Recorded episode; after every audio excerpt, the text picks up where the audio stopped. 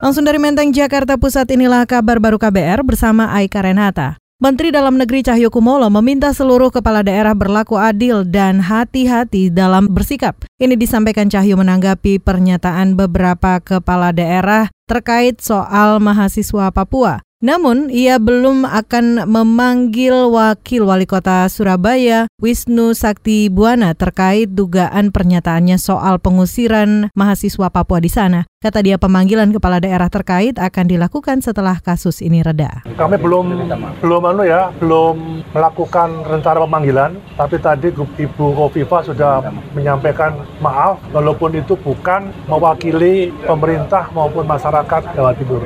Dasar itu nanti dengan data yang ada di kami, kami akan memanggil. Itu tadi Mendagri Cahyo Kumolo. Sebelumnya beredar dugaan pernyataan pengusiran mahasiswa Papua di Surabaya oleh Wakil Wali Kota Surabaya Wisnu Sakti Buana. Namun hal itu dibantah Wisnu. Ia mengaku tidak pernah berkomentar apa pun di media sosial. Hari ini kerusuhan terjadi di sejumlah daerah, diduga karena aksi rasis dan pernyataan bernada provokatif. Polisi tengah menyelidiki kasus ini.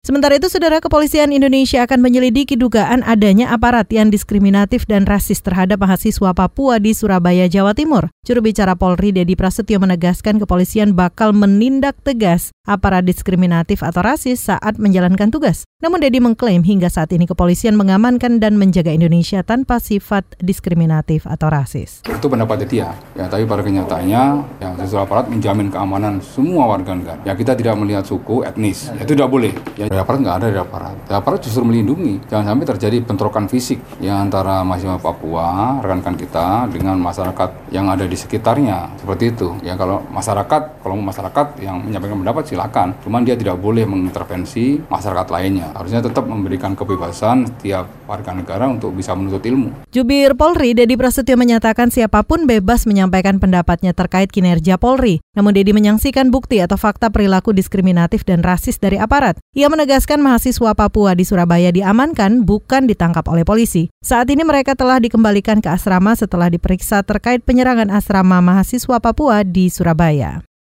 Saudara Komisi Pemberantasan Korupsi KPK menggeledah dua lokasi yang diduga terkait kasus suap impor barang. Dan juru bicara KPK Febri Diansyah menyatakan dalam keterangan tertulisnya penggeledahan dilakukan di kantor tersangka Chandri Suwanda alias Afung di daerah Kampung Cengkareng, Jakarta Barat. KPK juga menggeledah rumah Afung di Jelambar Jaya, Jakarta Barat. Pada penggeledahan itu KPK menyita sejumlah dokumen terkait impor bawang putih dan barang bukti elektronik. Diketahui sebelumnya, Saudara Ketua KPK Agus Raharjo menyebut bahwa Nyoman diduga sebagai penerima suap pengurusan perizinan kuota impor 20 ribu ton bawang putih untuk beberapa perusahaan asing yang dimiliki oleh Chandri Suwanda alias Afung. Pada operasi tangkap tangan OTT perkara ini, KPK menyita sebuah mobil dan bukti transfer senilai 2,1 miliar rupiah serta uang sebesar 50 ribu US dollar. Kita beralih saudara ratusan pengemudi taksi online meminta akses masuk ke jalur ganjil genap yang ditetapkan pemerintah Provinsi DKI Jakarta belum lama ini. Mereka di antaranya Perkumpulan Armada Sewa atau PAS Indonesia dan Organisasi Angkutan Sewa Khusus Indonesia Oraski. Dalam aksinya di depan Balai Kota Jakarta, Kepala Divisi Humas PAS Indonesia Ali Famansyah menyebut perluasan jalur ganjil genap itu mengganggu aktivitas pengemudi taksi online. Ingin uh, apa namanya memberikan akses kepada teman-teman yang khususnya bergeliat di uh, transportasi online khususnya uh, untuk bisa mengakses uh, masuk dalam zona ganjil genap.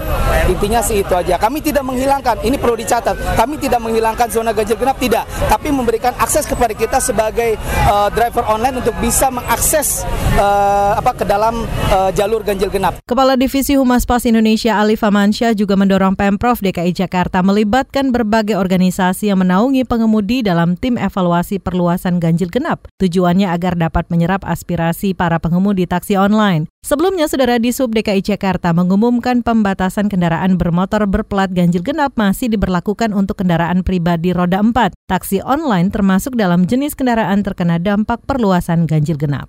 Demikian kabar baru dari kantor Berita Radio KBR, saya Aika Renata.